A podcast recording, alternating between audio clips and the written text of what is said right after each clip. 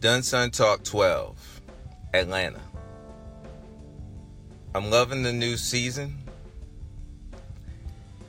It's definitely uh, a lot of darker themes. I definitely rock with the idea of everybody having their own separate stories within the bigger story. I think it's a doper way to kind of.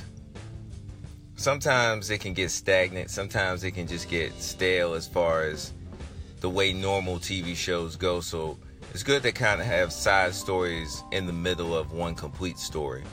Um, my top three episodes so far, or my top episodes so far.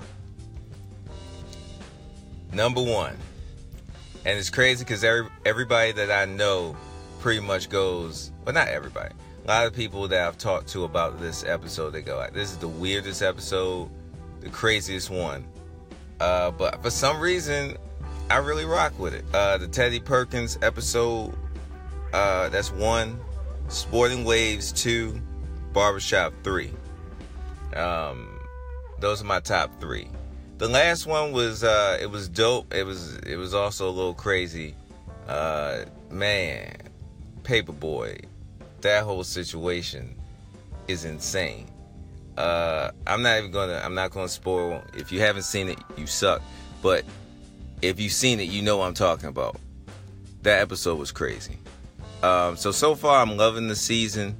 Um, Atlanta, man. I mean, it's a good time in television, man. It's a good time where you can find whatever you want to find, and there's some good programming out there. Uh, follow me at D U N N S U N N numeral one. Peace.